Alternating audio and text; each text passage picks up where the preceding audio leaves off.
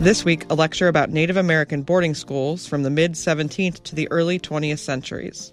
Known more recently as American Indian residential schools, their primary objective was to civilize, or assimilate, Native American children and youth into Euro American culture. The moment you step foot in Carlisle, they basically they stripped everything that was Native American of you. Right? Every aspect of your heritage. From your hair to your clothes to your language to your religion. These 10,000 kids, most of them who didn't speak English at any on any level were baptized as Christians without ever being told what that meant. More with Black Hills State University professor Thomas Wyatt after this. This episode is brought to you by Shopify. Do you have a point of sale system you can trust, or is it a real POS?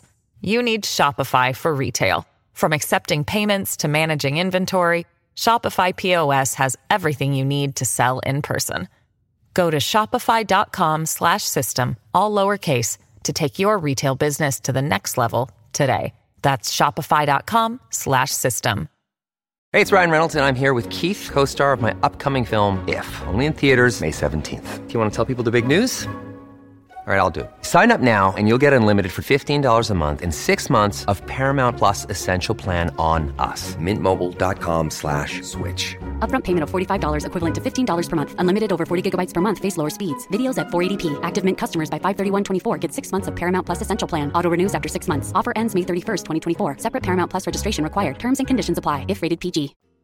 Our topic today is we're going to start with... Uh, our discussion of Native Americans. This is one of two different discussions we're having. Um, I want to make clear um, that we're not talking about the Indian Wars in, in this kind of uh, lecture. Uh, that's going to be in a couple weeks.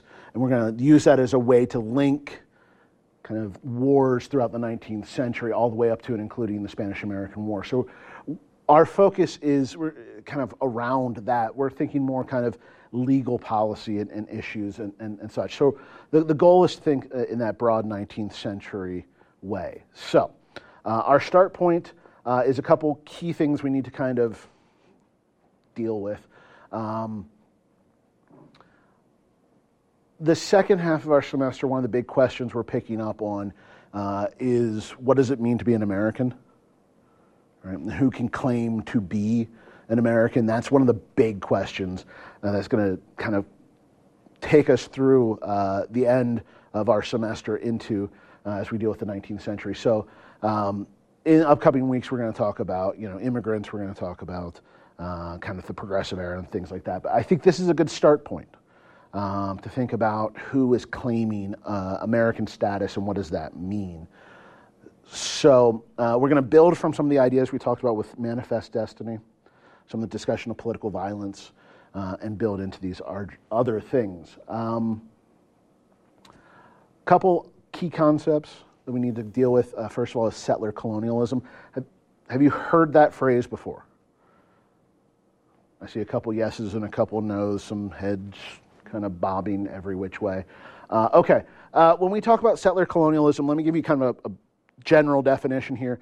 Uh, we're talking about colonialism that seeks to replace uh, the original population. So, colonialism that seeks to replace the original population with new settlers. Hence, settler colonialism.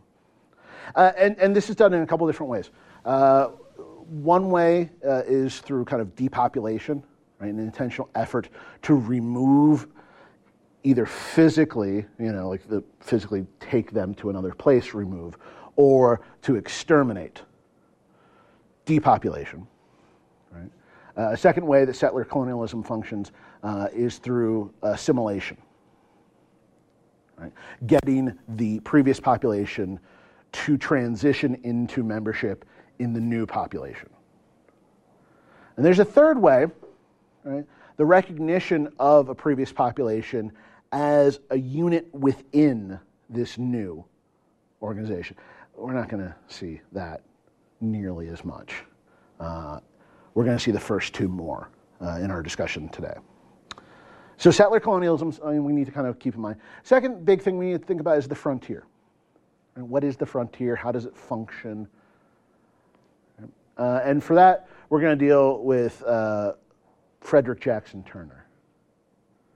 In 1893, Frederick Jackson Turner, uh, as a historian at the University of Wisconsin, delivered well, a lecture uh, about the frontier. Um, the Census Bureau in 1890 had said there was no longer a frontier, and one of the things that Turner wanted to talk about was uh, what the frontier had meant in American history. And he essentially argued that America doesn't exist without a frontier, that uh, America's existence is directly tied to this notion of a frontier. But what is a frontier is, I think, a fantastic question. Uh, and in Turner's construction of this, basically, the frontier in American history has always functioned as basically a colony. The same way overseas colonies had functioned for European powers, this is how the frontier functioned for the United States. It was a place for uh, raw materials to be produced, uh, a dedicated market to export finished goods. But more importantly, it was a safety valve. People disgruntled at home would move to the colonies. Well, in the same way, people who are disgruntled on the East Coast would move to the frontier. And that process reproduce kind of what it meant to be America. And so you have this kind of contiguous colonies thing that's kind of right up close to it. And what makes the American frontier different than some of these other colonies is that there's this constant integration of the frontier into what's called the metropole, into the, the mother country itself. And so that's an important distinction. But Turner doesn't necessarily see the, the frontier in purely positive lights. He sees it as a, an important space for the recreation of what it means to be American. But he also says, uh, I, I, want to quote a piece from him. He says that the democracy born of free land, and by this he means kind of the frontier is a space where no one can, has claimed this land, which is not true, but like that's the conception. Um, the democracy born of free land, strong in selfishness and individualism, intolerant of administrative ex- experience and education, and pressing individual liberty beyond its proper bounds has its dangers as well as its benefits. So, from Turner's perspective, the frontier is an important location and it's necessary for defining the American character, but it's also a place that has generated a very unique vision of what it means to be American, right? And one that is very much tied to very kind of brutal and violent realities, right? Uh, so that's important for us, right, in terms of thinking about um, Native Americans and, and, and that connection. Because again, in, in, Turner's vision of the frontier, it's free land, it's open space. So he's conceptualizing it as a space without people already there. Okay, third thing we need to think about are ideas in the 19th century about social development. Uh, and for that, we're going to turn to Lewis H. Morgan, who wrote a book in 1877 uh, called Ancient Society. The title is, it's a 19th century book, so like the title is like forever long. We just call it Ancient Society. Uh, and basically, what he's talking about uh, through kind of studying kinship relationships and, and, and such uh, is that all societies, move through a, a uniform and identifiable path into civilization from savagery to barbarism to civilization. Right? And, and savagery he identifies as kind of that hunter gatherer, kind of lowest rudimentary level of technology. Very little in terms of hierarchical social organizations, but it's the start, is in his mind the most primitive. And then you move into barbarism, which uh, you might see as analogous to Bronze Age technology, right? The use of, you know, smelting technology to create, first of all, iron tools, but then into bronze and more intricate social organizations, more sedentary lifestyles. His vision of how this works is based in technology but then also in sedentary life. So, from hunter gatherers to more permanent uh, societies, and then ultimately into what he defines as civilization, which he defines, breaks up into ancient, medieval, and modern. So, kind of how we understand the Western world and its breakup. And of course, America is the pinnacle, it's the top. It's the most modern of all places. It is the most civilized. So, okay, great. Um, so, if you take this notion, kind of all societies, because he talks about what's called monogenesis. Are you familiar with this term, monogenesis? That all people come from one singular creation. Samantha, do you have a question? Yeah. So, Morgan, America was like the pinnacle. Did Morgan view like the early colonists who were like technically British colonists as like savages? Is oh no, no, no, no, no, no, no. Um, they still are part of civilized world. They are just um, so the uh, again Morgan's vision is kind of Anglo-Saxon America, uh, Anglo-Saxon vision. Uh, so the British are the British even the French, I guess he would throw in, um, but kind of Western European conceptions are the height of civilization. So that includes all the Western world, not just. Yes. Okay. Yeah. Uh, Brandon. Would we have included the, uh, the five civilized tribes who had Oh. civilized into American We've society? the five civilized tribes. He would have put them somewhere in that space between barbarism and civilized. Okay. They're not Where the, they're, they're not there yet. Um, at least that's my understanding of Morgan. And I admit that I have not read everything that Morgan wrote, so I don't know 100%. But I think that's where he'd put them. He puts most Native Americans in barbarism or kind of savagery into barbarism. That's kind of where he sees Native Americans. But I don't know if he would necessarily classify. So the civilized tribes, I think he would say, are imitating the civilized that may not necessarily be civilized. Good questions. These are fantastic questions. All right, so Morgan is obviously not the only person out there, and, and his ideas are not the only ideas, but they are representative of kind of a, a notion, a, a set of ideas.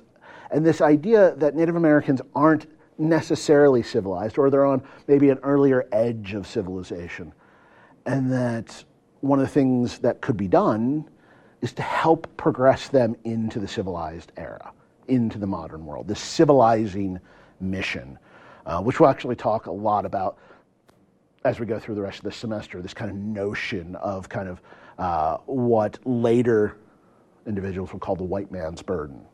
All right, we'll, we'll talk about that. So those type of ideas, but also then the idea that Native Americans are potentially an impediment to progress, right? Because they are stuck in barbarism. And so if they're stuck in barbarism and there's no way to bring them into the modern world, what do you do then? Right? So these conceptions of who is modern, who is not, whether or not progress can happen, you tie that then to this idea of the frontier and notions of settler colonialism. And, and I think what you get is the intellectual framework for understanding what, what's going to happen throughout the 19th century. And again, like I said, we're not going to talk about the wars. I'll talk about that in a couple weeks, but uh, everything short of war here we're going to talk about in terms of settler colonialism and its connections. Does that make sense? Any questions before we move on? Fantastic. All right, so we'll start with the Trail of Tears. All of you have heard of the Trail of Tears before, I assume? Yes? Okay. How many of you have heard about the Georgia Gold Rush? Okay, so a couple of you have.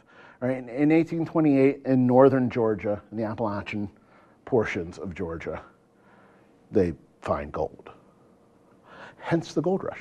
Um, but people are, are kind of pressing into this area, increasing population. Um, and then uh, in 1830, a second kind of vein is going to be found, but this is going to be in land claimed by the Cherokee. That's not going to stop the, the miners from going into that territory. And the Cherokee are like, please, please don't. Please get out of it. It's actually called the Great Intrusion. I mean, what a what a wonderfully kind of almost Victorian understand intrusion, right? This is an invasion of miners into uh, Cherokee lands. Um, and because of that, there's this desire to kind of take those lands out of the hands of the Cherokee. Now, the gold rush doesn't lead to the Indian Removal Act. I want to make that clear. It's not like this created that, but it made it easier for people to support the Indian Removal Act. Oh, there's gold in them Nar Hills? Oh, okay, yeah, sure.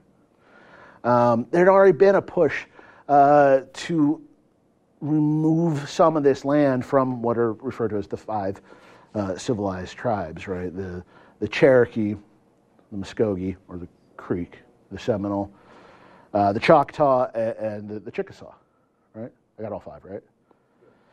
Wow. Okay, adding's bad for me. Okay.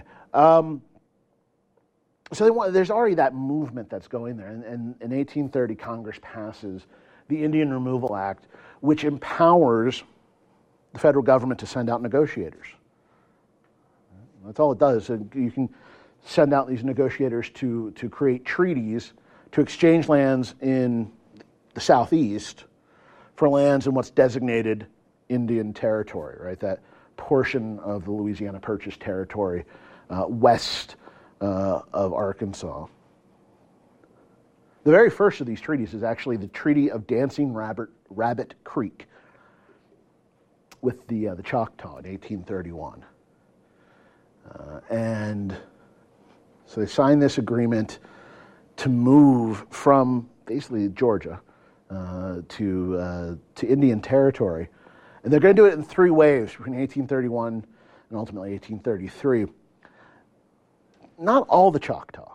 We're talking uh, about 15,000 out of a population of just shy of 20,000. So a vast majority. The thing is, the first wave hits a blizzard. Second wave is going to be decimated by cholera. And all three waves are going to face significant uh, supply shortages and kind of general incompetence on the part uh, of the federal uh, individuals who are leading this process. So that all said and done, something like two to 4,000 people are going to die in the process of moving. And it's actually in this Choctaw removal that we actually get the first time people use the phrase Trail of Tears. That's the first, like that's the start point. Uh, there's uh, an effort uh, actually to to get a treaty with the Seminole in 1832, uh, and what. The, what they do is they, they send a negotiator down to, to the Seminole, and the Seminole are like, eh, we're not so sure how we feel uh, about this, this land in Oklahoma. Can we send some people to check it out? And so they do. yeah, sure. And so they go to Oklahoma and they come back. And the thing is, there's this report that supposedly uh, the, these uh, Seminole uh, uh, leaders signed saying, oh, yeah, this land is terrific and wonderful and amazing, except for none of them actually signed it. This episode is brought to you by Shopify. Do you have a point of sale system you can trust, or is it a real POS? You need Shopify for retail. From accepting payments to managing inventory, Shopify POS has everything you need to sell in person. Go to shopify.com/system all lowercase to take your retail business to the next level today. That's shopify.com/system. And so when the Seminole say, "Well, then we're not moving," uh, the U.S. government says, "Well, yes, you are." You have to. And that's what is going to lead to eventually the, the Second Seminole War in 1835. But again, that's a couple weeks from now. We'll talk about that. But so you get some people who are going to fight back against removal. But I think what's interesting when we think about the, the Cherokee, the Cherokee's response to this whole process is perhaps the, the greatest example that they've had at some level assimilated parts of white culture, right? They've taken bits and pieces and said, like, well, if you're going to make us do this, let's do this. Brandon, you look like you're like, nope, that's not. Oh, no. Um, didn't they also have uh, white supporters? They do. The, the Cherokee have white so supporters. That, that's what benefited them? Yeah, so the, the Cherokee actually have a, a, number of people that are on their side in this process, right? Um, so in, in the early 1800s, Georgia ceded a large portion of its western land claims um, to the United States government, which basically is going to encompass Alabama and, and, and Mississippi. Um, and then in that process, the Georgia gives up its land claims, but the Cherokee don't give up their land claims. Uh, in 1825, they basically uh, create a new capital, uh, and in 1827, write a constitution. I mean, if you look, if, if the whole point is Native Americans need to assimilate into white culture, I mean, the fact that the Cherokee have done exactly what whites have said do uh, and doesn't seem to matter seems to be a big deal. They actually passed a law in 1828 saying that any member of the Cherokee Nation that signs some sort of removal agreement or land claim agreement without the approval of the council has committed treason against the Cherokee Nation. They, they've got this figured out. Right? So when the, when the Indian Removal Act comes along, they're already set and ready to go.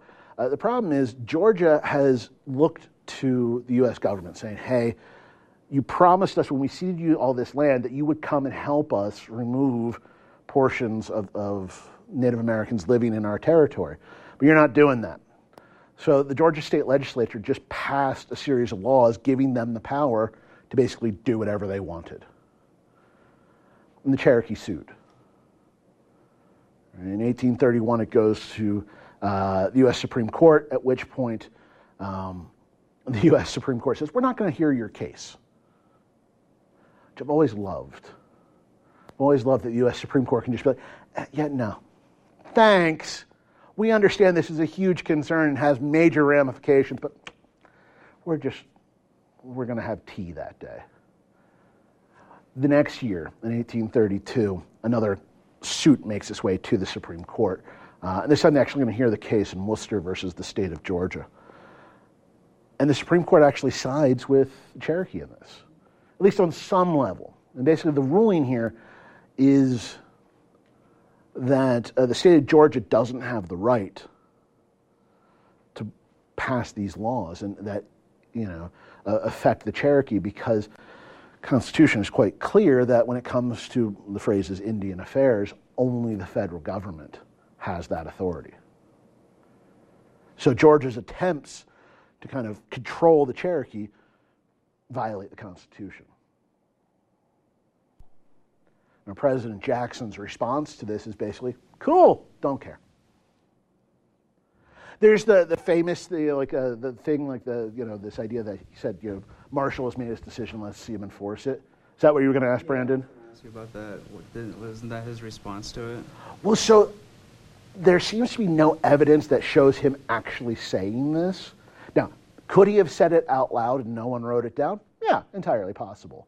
But we don't have any documented evidence, as far as I've been able to find, that says that he said that specifically. But the sentiment is there, right? The sentiment of, I, you know, basically, I'm, I don't care. Uh, and, and on some level, it's not so much that he's not going to enforce the ruling. It's just that he's he, he's not going to side with the Cherokee. Right? The Supreme Court has sided with the Cherokee. You can't remove us in this way. But there's still the, the Indian Removal Act Jackson supported, so he doesn't really have a problem. But it all gets really kind of interesting because 1832, remember that Jackson basically declared war on South Carolina over the nullification crisis. So, I mean, like, it's a busy year for him. Right? Um, what ultimately ends up happening is in 1835, a treaty is signed with a faction of the Cherokee. Basically, the, the whole thing is uh, after the decision from the Supreme Court, and it seems like they've won, but this doesn't look like the federal government's going to care. A rift begins to develop amongst the leadership of the Cherokee. Some saying, well, it's inevitable that they're going to force us to leave. So let's get the best terms we can now. And another group saying we're not leaving under any circumstance. And what happens is the group that ultimately is in favor of leaving, uh, at least on, on the best terms they can get, sign a treaty in 1835. And even though that would technically be an act of treason under the Cherokee Constitution, right, under their, their law, uh, the U.S. government says, nope, you signed this treaty, off you go. And so, in about three different waves, they're forced. Now, there's some who voluntarily move. There are some that are literally drug kicking and screaming. All right, so it's it's an interesting mix. About sixteen thousand or so And again, about two to 4,000 are going to die uh, along the way. Now, you would think after thousands of people have died in a process of forced removal, the federal government would go, you know what, let's not do that again. You'd be wrong, because in 1864 they're going to do it again. In 1864 they're going to do it again. Uh, now some of this has to do with the Civil War itself. Right, in 1860, actually 1861, large chunks of the U.S. Army can be drawn off the Great Plains and sent back east to fight. Which means that what you're going to end up having in the West uh, is mostly territorial militia. And so that's going to be a bit of an issue.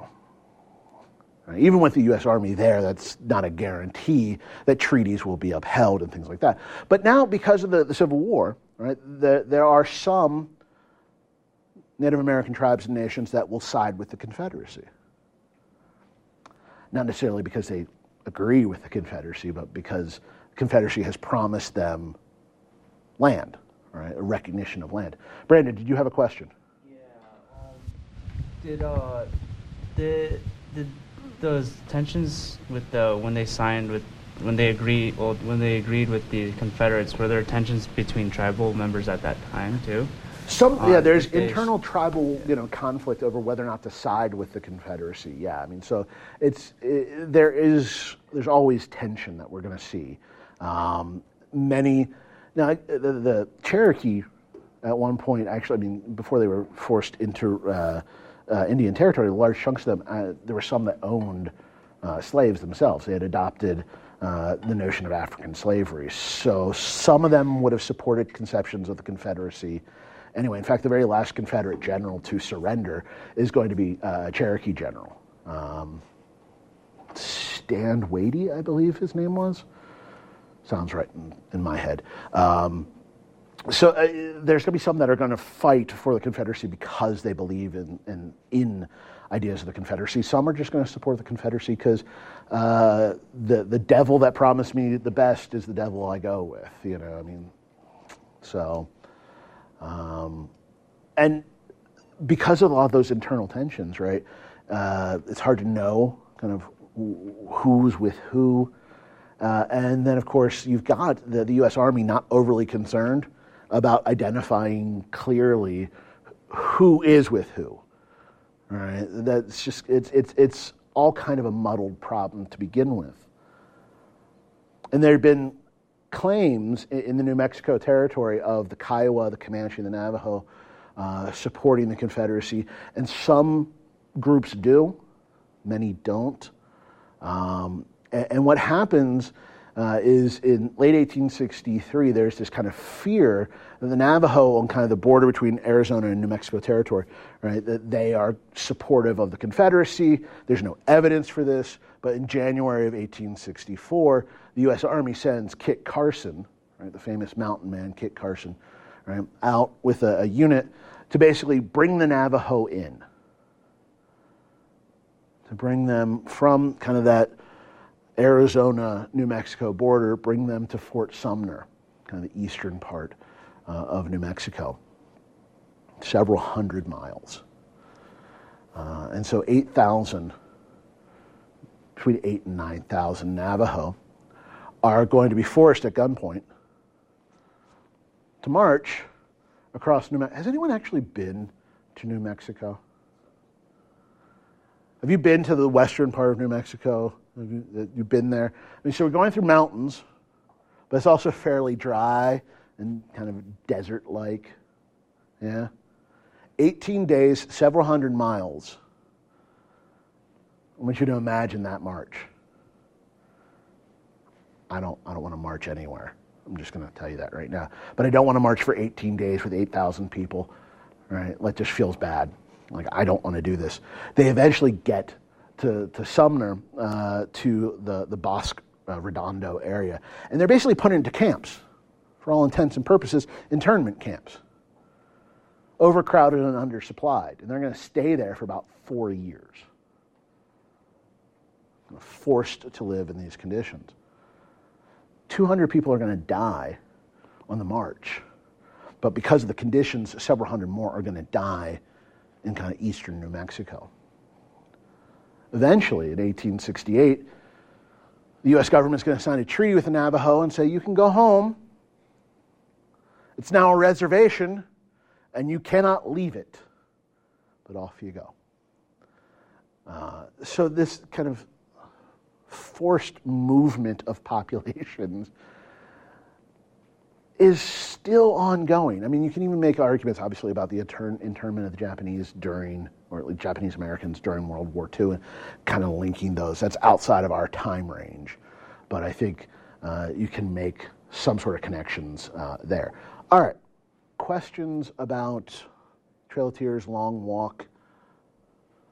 Yeah, Dawson. Um, do they have any like written like recorded statistics for like how long they were making them walk like every day? or Oh, I don't know exactly how like how you know how much per day, but we're talking somewhere between three and four hundred miles in eighteen days. So I'm not a mathematician, but I'm pretty sure you, yeah, someone can figure that one out. So, Samantha, Could it be argued that this would be like one of the first internment camps even before World War II, or is this like a very different condition compared to what it would have been like, for example, like in the Nazi internment camps, kind of? uh, it was, it's going to be it's a tricky question. Um, it's it's it's different on one level. It's going to be the same on another level. It is a, a movement of individuals, a forced movement of individuals to a specific location and then uh, into a confined space. Uh, that said, some of these camps, I mean, most of these camps don't have fencing around them, and that's not the case. So it's not like it's not in that level. It's not the same, but in terms of um, those who leave the camps are then are tracked down and, and either killed or brought back. So on that level, I mean, these are places you're not allowed to leave. So so could it be argued that this would be like kind of the original? Or well, I don't, think you, I don't know if you could. ex- Uh, I, I, I would actually argue, and I don't know, um, but I'd imagine colonial powers have been using uh, concepts like this prior to the 1860s, and I imagine that uh, even during things like the Crimean War, there may have been aspects of this. I mean, so we're talking. uh, Who knows? I, like, I don't know off the top of my head exactly when that begins, but the idea of moving a population and at least in a time of war, makes it seems like it's not a new concept.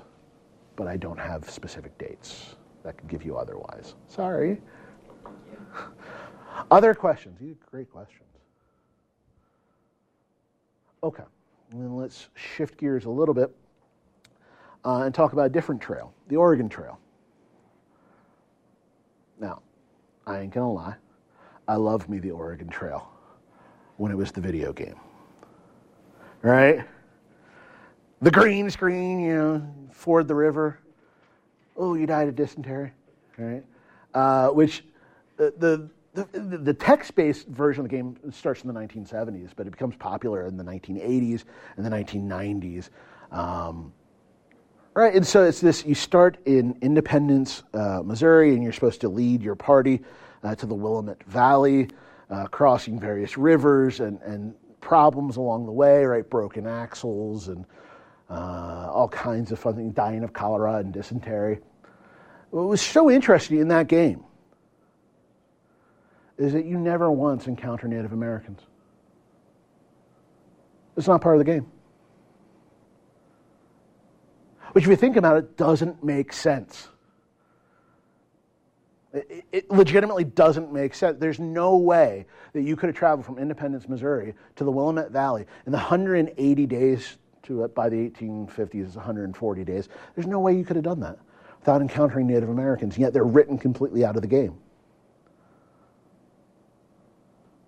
Right, Native Americans only kind of pop up in our vision of kind of the westward expansion that the Oregon Trail plays on in those westerns, and then they're always presented as some sort of antagonistic force.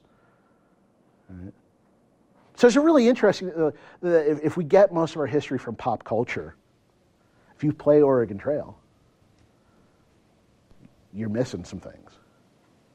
right? Um, but that said, more, Oregon Trail is a fantastic game and you should play it. Um, the reason you want to get to the Willamette Valley has everything to do uh, with the fur trade. Uh, and John Jacob Astor right, and his fur empire uh, of the Pacific Northwest. And we're talking big money, right? The, the fur trade is big, big money. Um, and the Oregon Trail itself, I mean, initially we're talking about fur traders. We're not talking about wagon trains initially. So the, the trail that they blaze is not one that's easily traversed by people in covered wagons. Right? Lewis and Clark's expedition out, and then kind of following along those lines. Eventually, by the 1830s, you get some of the first wagon trains. The problem is they get basically to Idaho, they get to uh, basically Fort Hall, and they're stuck. Because the, the trail the rest of the way, you have to give up basically your wagon, put everything onto some donkeys, and, and traverse the mountains that way. Because it's just not possible uh, in the early trail to actually get there by wagon. Now, by the 1840s, they've cut a bunch of new trails. And the thing is, there is no one singular Oregon Trail. There's a bunch of different things, all leaving from some point, uh, usually along the Missouri, somewhere in the Missouri Valley. And oddly enough, a lot of them converge at Fort Kearny, right, in um, what is Nebraska territory. That's usually a conversion point. And they follow the, the Platte River uh, and go through that region.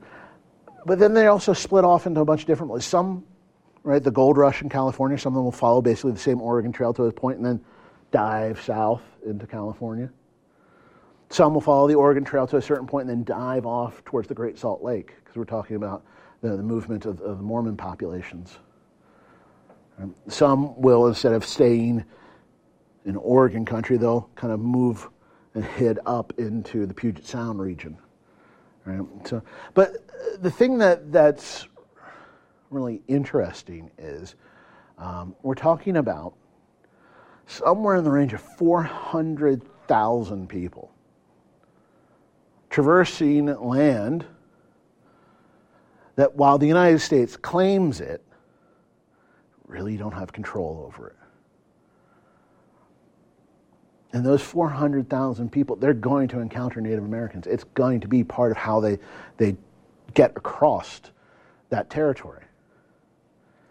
And there is a fear that as more and more settlers are passing through this great American desert, as they're moving across the Great Plains, I know you like to think that y'all are Midwestern, as you're moving across the Great Plains, that this is going to lead to conflict. Right? And as more and more of these white settlers don't finish the journey, as they don't go to Oregon, as they stop along the way and start to claim chunks of land that are recognized as Native American land. That's going to be a problem. So in 1851, you get an attempt to kind of deal with some of this uh, in the Fort Laramie Treaty. Uh, uh, uh and you can see Fort Laramie there in was at this point on this map is Nebraska territory, eventually be Wyoming territory, right? This is the first of two big treaties that are going to be signed at Fort Laramie. And what the 1851 Fort Laramie Treaty is supposed to do, supposed to do, is recognize Native American claims, land claims in the region, right? While at the same point, in exchange for that recognition and annuities, uh, annual payments of, of certain amounts of cash to Native Americans, um, specifically, we're talking about what the Lakota, uh, the Cheyenne, uh, the Arikara, the Arapaho, the Mandan, a couple others I'm, I'm forgetting off the top of my head. With Crow, yeah. Can't forget the Crow, right? Was the Blackfeet also involved? I don't know. Anyway, um, recognizing their territory in exchange for kind of allowing safe passage for these settlers with the idea that they weren't going to stop, right? You can pass through our territory to the Willamette Valley. That's perfectly fine with us, right? In exchange for you not staying, you recognizing our land claim, eh, a little bit of money, that'd be nice. Now, originally, when the treaty is negotiated, it's a 50 year annuity, right? So the idea is that until 1901, the U.S. government will be paying these, uh, these tribes and nations for the right to go across their land. Uh, Congress changes it to a 10 year pay scheme without telling anyone who signed the treaty. Now, of course, when they find out, they're like, uh, no, that's not okay. Um, but regardless, the treaty was basically broken almost immediately, uh, in part because people are just refusing to go the rest of the way to Oregon. They're stopping. They're settling uh, chunks of land. They're homesteading. Come back around to that as a concept. Um, but on top of that, the U.S. Army isn't doing what it said it would do, which is to either help these people along or stop them from uh, you know, engaging in, in negative activities towards Native Americans. Basically, the U.S. Army was just like, I don't care, do whatever you want. And then when in, in 1860 61, as the U.S. Army is being pulled out of the West, and we turn to those state militias, you've now got, or these territorial militias, you've now got large numbers of white settlers in regions that they shouldn't be in, competing for limited resources with the people whose land the United States actually recognizes it is. And when you have that type of reality, you're going to have a kind of a recipe for violence. So violence is actually going to escalate. And what ends up happening is, as kind of white settlers sometimes move into certain regions and they take some of those resources, it causes internal fights uh, within various Native American nations as, as their limited resources, and they fight amongst themselves now. In other cases, it turns into those kind of uh, struggles that we see all too often between white settlers and Native Americans, and often only depicted from kind of the middle point of that struggle. Right? The Native Americans coming in attacking white settlers, as opposed to seeing it as the white settlers having essentially started that process by claiming that land that wasn't theirs in the first place. And we can see, I mean, like, this leads to significant tragedies, right? In 1864, in the Sand Creek Massacre in Colorado is a direct example of this type of, of problem. Now, like I said, we're not going to talk about war, but in 1867, uh, the Grant administration is like, we, we need to, well, Grant isn't president yet, but in 1867 there is this desire to find some sort of peace, and so a peace commission is created by Congress and told to go out and solve the problem. They're not going to, but they're going to be told to go and do it. Right? The Peace Commission uh, is going to be identified as a, fairly large failure, uh, all things said and done, in part because it could never gain the trust effectively of Native Americans, and it could never effectively gain the trust uh, of the congressional individuals who sent them there in the first place. Um, for any number of reasons. But if there is a success, it's the Second Fort Laramie Treaty, and that's the 1868 treaty. Success is kind of a bad word, all right? Because the, the treaty is signed and it's a fantastic treaty, except for then it's violated very quickly, just like the, the, the 1851 treaty. But in this 1868 treaty, the U.S. government recognizes and creates the Great Sioux Reservation recognizing the Lakota claim to the Black Hills, essentially saying it's yours from now to the end of the universe. Most, uh, all of West River, South Dakota, is uh, part of the Great Sioux Reservation. The treaty is also going to say that they're going to close down the forts along the Bozeman Trail. The gold had been found in Montana and so there'd been an attempt to go out towards Bozeman and find the gold. And they say, oh, well, we'll, close down those forts. They don't, but like they say they're going to. And they're going to recognize and defend and protect uh, you know, the boundaries of the Great Sioux Reservation. They don't. Um, 1874, gold is found in the Black Hills. Yay. You ever you notice like everything kind of has a connection back to gold being found? Gold was found in Georgia. Ooh, problem. Gold was found in California. Ooh, problem. Gold was found in Montana. Ooh, problem. Gold was found in Colorado. Pikes Peak. Ooh, problem. Yay. It's almost like there's a theme. Um, so they found gold in 1874, and basically, uh, you know, the Custer expedition finds this gold, and eh, okay, this is a whole big problem. And rather than trying to keep white miners out of the Black Hills, which they are supposed to based upon the treaty, the U.S. Army is just like, yeah, okay, go ahead, do your thing. And between 1876 and 1889, the U.S. government just unilaterally changes the Fort Laramie Treaty. Just on its own, just changes it without getting the approval uh, of anyone else involved. Eventually, just claiming the Black Hills. Now, in, in 1980, this issue was resolved is a strong word, so we're not going to use it, uh, was taken up by the U.S. Supreme Court right, in uh, U.S. versus Sioux Nation of Indians, uh, in which the Supreme Court recognized that that unilateral changing of the treaty, those actions taken by the federal government, were wrong. And the taking of the Black Hills was wrong. The U.S. government had violated the treaty. It was wrong for them to do it. And so the, the Supreme Court ruled in favor of the Lakota, giving, uh, I believe it was initially, what, 30 something million dollars, 35, 35 million dollars, and then an additional 1.1, uh, 105 million on top of that, basically to pay for the value of, of the Black Hills so that the U.S. government will have bought the Black Hills. To this day, that money has not been touched.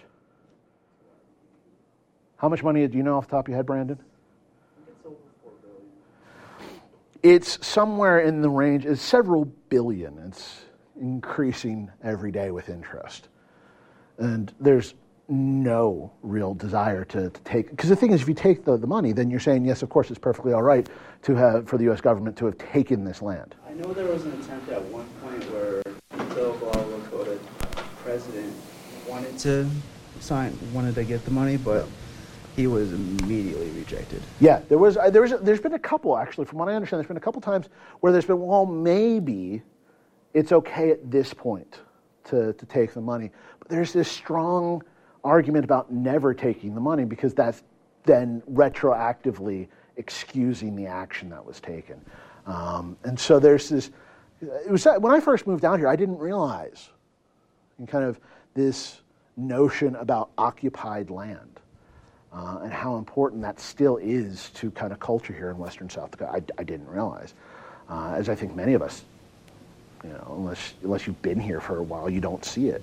Samantha, yeah attempts to keep white people out at one point, like with Fort Stockade, they pulled all those people out and stuff. Was there, there kind of an attempt in the beginning to keep people out with that? Yes. How in you know kind of. Um, I don't want to say it was necessarily disingenuous in that they weren't trying, but how much their hearts were in it um, has always been uh, an issue that's been questioned about, like how much they are actively trying to, to do this and how much is going through the motions. Does that make sense? Kind of. Okay. I, again, it's hard to, uh, for me to say specifically how many people were like, no, this is our job, we need to get them out, and how many people, uh, the overall kind of reaction of the U.S. Army was to basically allow it to happen. So, sorry, wish I had a better answer than that. It's all complicated. Yay. You know, we just save a lot of time and effort if we just said history, it's complicated, all right, and just moved on from there, right? Okay, done. By the way, you're not allowed to do that in your papers. You can't just say it's complicated and be done. Okay. All right. Last part we want to talk about, the last kind of movement, uh, has to do with uh, acculturation and assimilation. So, the first stuff we were talking about is more kind of this question of depopulation. right, and settler colonialism. We want to focus now on this transition into more of acculturation and assimilation as part of settler colonialism. It's worth noting that in the Fort Laramie Treaty, there was also calls for uh, kind of on these reservations for there to be uh, a movement towards farming. How serious that was, it's still a good open question, but that becomes kind of this key component, right? Since the 1840s, the way the United States has really kind of sought to occupy its territorial lands has been through this notion of homesteading. Right? And it's important to realize when we talk about homesteading, it's based on a really important idea that uh, unowned resources can be claimed by individuals who will then use those resources. And, and we're largely talking about land here. But again, notice it's unowned resources. So whether we're talking about the settlement in Kansas, right, kind of that homesteading process, or the 1862 homestead law that gets passed by the United States government, it is this idea that there's this unused resource, that this land is not being used, or at the very least, not being used appropriately. Right? So this gets back to what Turner was talking about in this kind of free land idea, this kind of open space. And so in 1862, the federal government actually passes a law saying that if you move out to this territory, you take, uh, make a claim of 160 acres, build a house, farm that land for five years, you can get title to that land. Now, 160 acres, where I'm from, back east, that's a sufficient amount of land for a subsistence farm. Out here, not so much, right? Just because the water resources are so limited in, in, parts of the Great Plains. Brenda, did you have a question? Yeah. Did uh, the general public out east understand how dull the soil in barren this place was? No, no. So large part, uh, they, they, it's they didn't really, and so they understood on one level, right? Because they call it the Great American Desert, and they understood that it was very difficult um, to find necessary water resources. But there's also this kind of idea that um, 160 acres, you know, anyone can make a good farm on 160 acres, not realizing, well, uh, when you ask, where will the water come from? Well, you'll find it. No, no, you won't because they don't understand. Because many of these people, the policymakers themselves, don't come out and see and survey, and, and they're relying on uh, secondhand, third-hand reports, or they're just drawing lines on maps, and they're not really understanding. Um, if, if you go to parts of Indiana, Illinois, even western Ohio, they are fairly flat. But there's lots of rivers, there's lots of water. And if that's your vision, and you just assume that Kansas looks the same as Iowa or uh, as Ohio, right, in terms of access to water, you're not going to have a good understanding of what's going on. And then didn't the Army Corps of Engineers come out to survey the land? Eventually, yeah, yeah. The oh, Army. So that was before. So uh, the Army Corps of Engineers is surveying ongoingly. But that doesn't mean that the people who are writing the policy are listening to the Army Corps of Engineers. You'd think they would listen.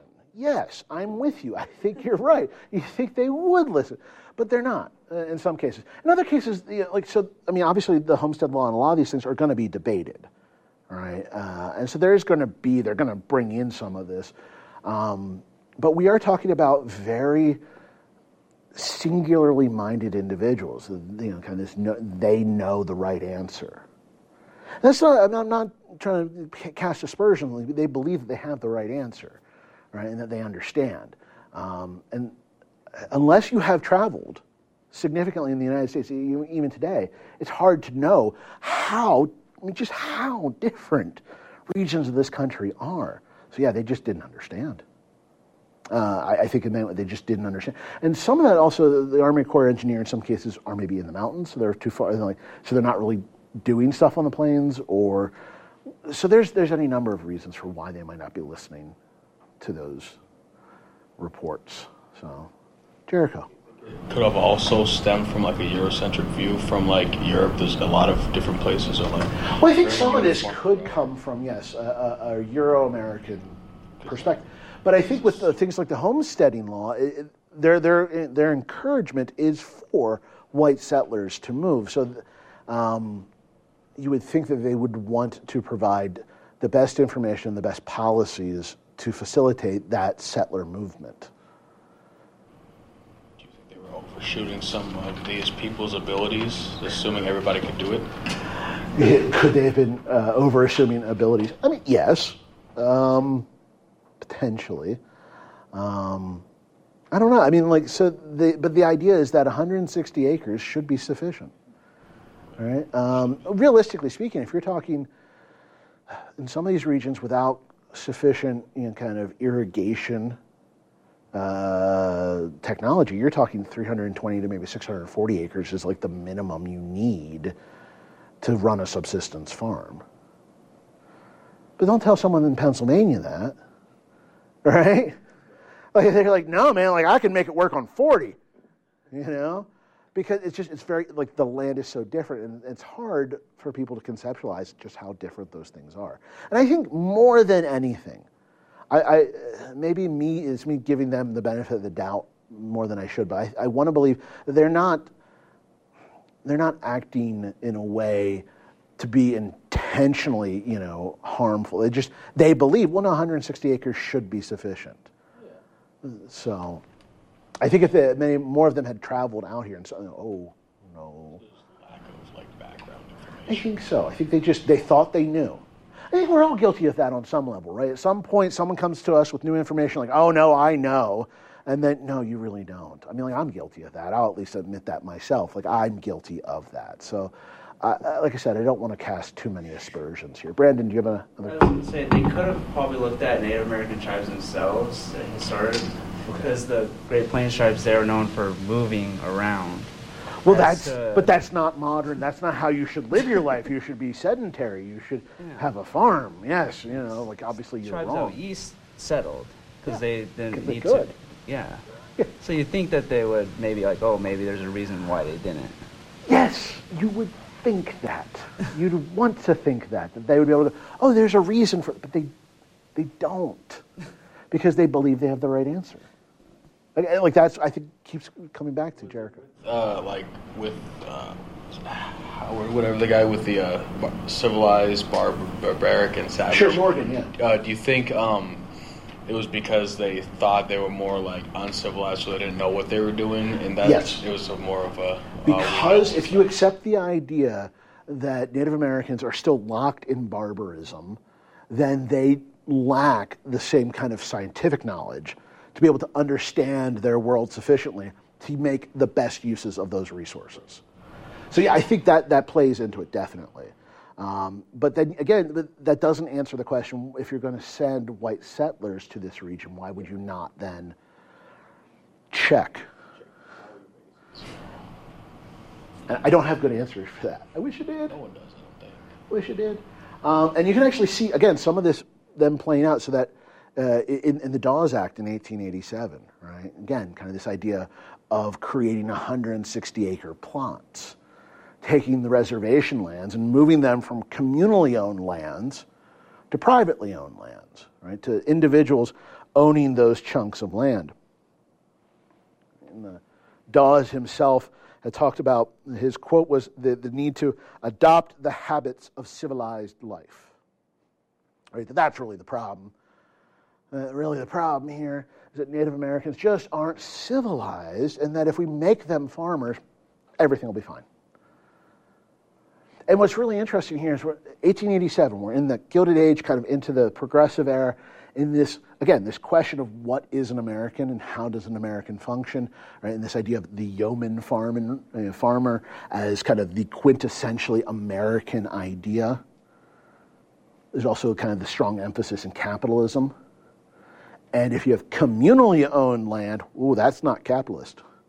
But privately owned land, private ownership of the means of production, that enhances and expands the capitalist world, and therefore this is good. Capitalism is the modern thing. So, Dawson.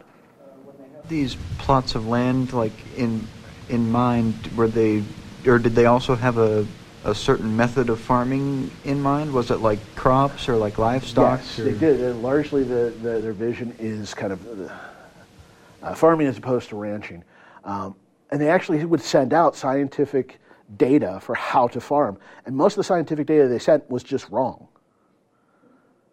Right? And some of that, some of that data was used well until like the 1920s and the 1930s. It actually helps to explain the Dust Bowls of the 1930s. They're using scientific information that was outdated or just wrong. Um, so yeah, they had a vision of kind of, um, if we think just kind of the Great Sioux Reservation, which then gets divided up into smaller reservations, that they would just be like just plots of farms as far as the eye can see, um, without River really kind of looking around going, that's not going to work in some of these places. Again, they, they believe they have the answer. They believe they have the answer. Um, and, and, so they're trying to make that work. Um, and so you have this idea every head of household will get a chunk of land, and every household will have a certain amount.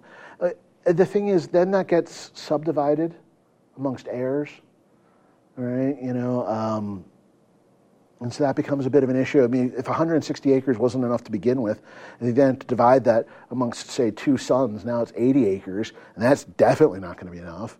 And then further and further and further. Um, and but what, the other thing that the Dawes Act does is that it opens up that land once the land had been kind of divided up amongst those people who were classified as classified as sufficiently Native American to receive a plot of land because they start defining who is and who is not Native American. Right? How much blood do you have to have in order to be, well, full blooded versus mixed blooded, and kind of what percentage? Oh, they get kind of, it's kind of a little bit of eugenics creeping in there. And it's a little, a little worrisome. Um, but once that happens, then they take a large chunks of the remaining land and open it up for sale to non native settlers. So white settlers could buy these chunks of land. From 1887 uh, until, say, 1934, right, in that kind of span, the Dawes Act takes Native American owned land from about 138 million acres down to about 48 million acres. So 90 million acres are going to be lost as a result of this kind of allotment process. The Great Sioux Reservation, by its being broken up into the, the different uh, chunks, they're going to lose 9 million acres themselves. There's going to be opened up uh, to, to, to these types of um, white settlement uh, and, and land grabs as well. And the thing is, uh, what would end up happening is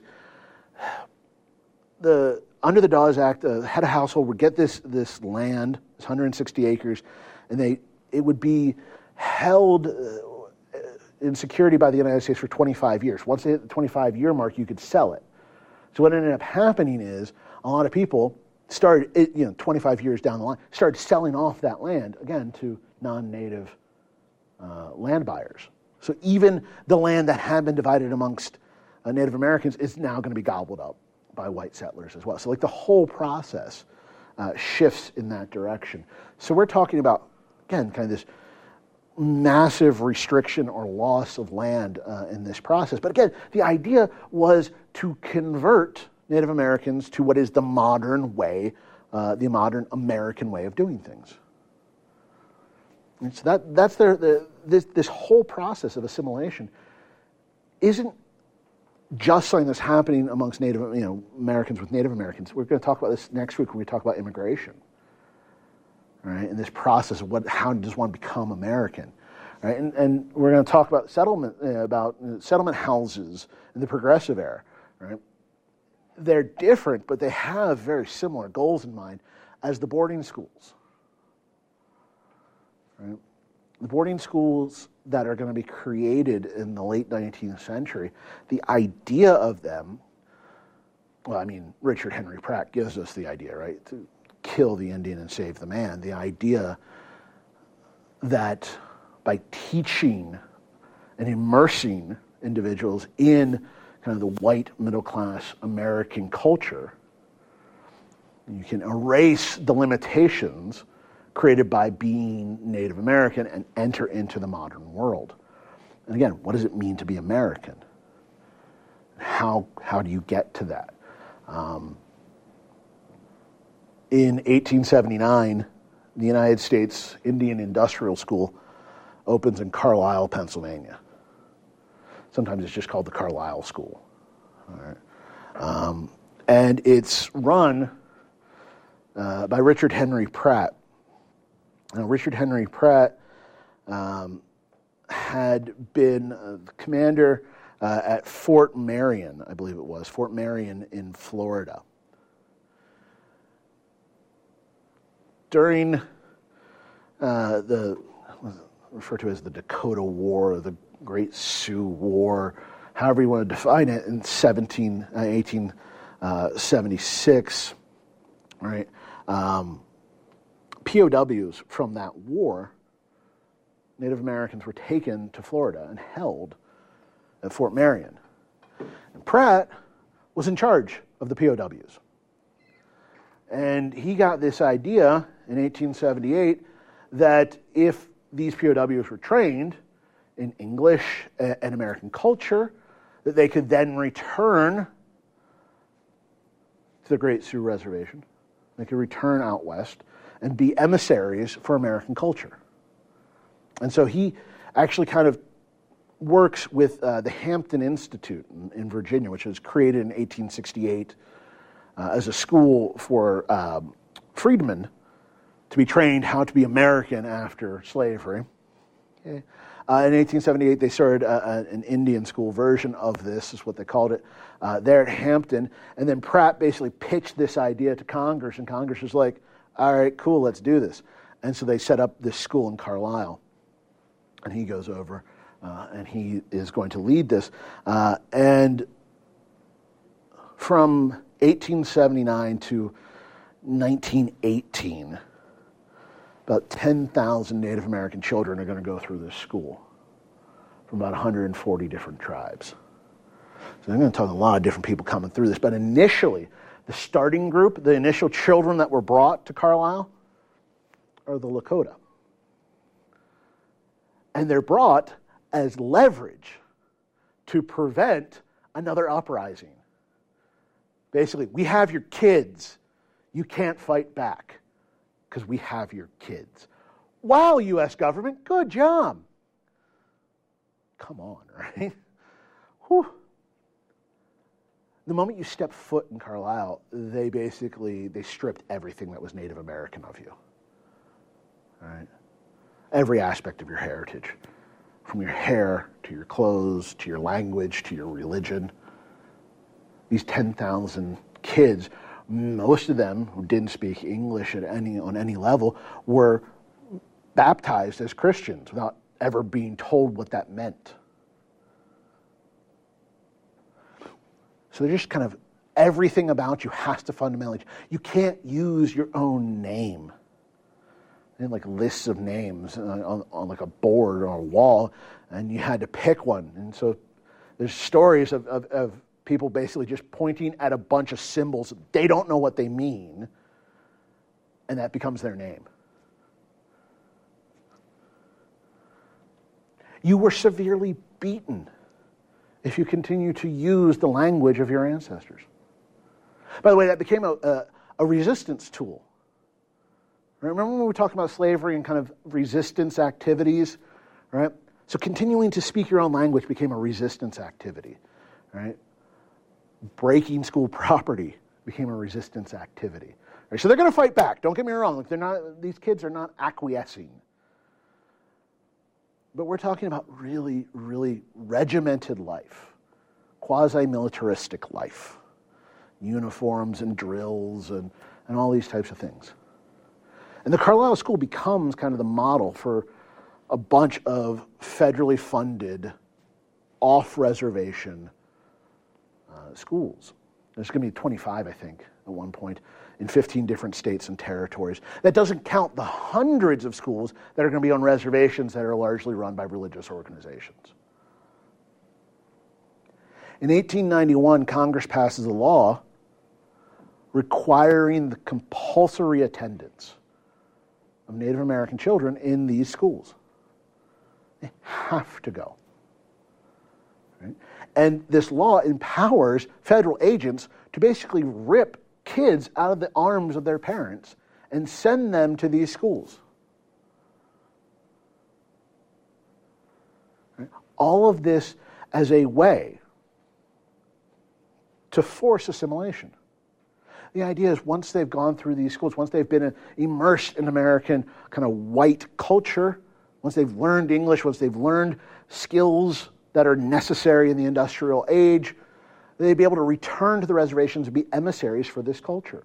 And of course, when they returned, they often found they were ostracized and rejected because they were no longer of that culture, or at least significant distance had been built between them.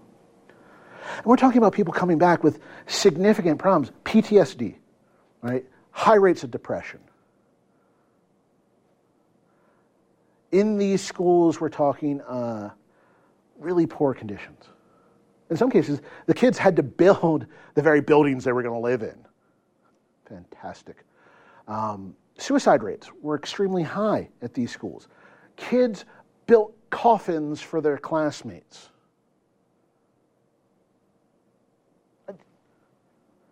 Just think about how traumatic that is.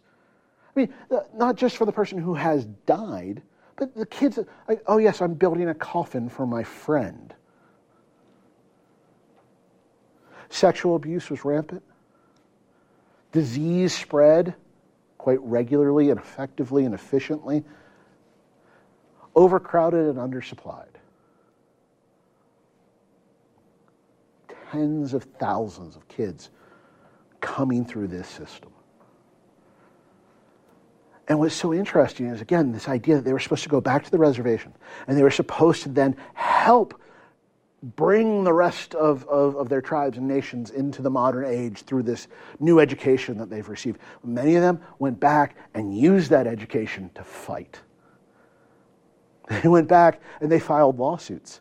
They, now knowing how the legal system worked, they went back as lawyers and fought. They went back and they set up schools on the reservations to teach their language and heritage. You will not destroy us. So it has the reverse effect in some cases. But all of this is part of this much larger process, right? This whole notion that we started from, this settler colonialism idea. And what does it mean to be American? And how does that work? Because you have all these people now that fit certain aspects of what it means to be American, but are they American?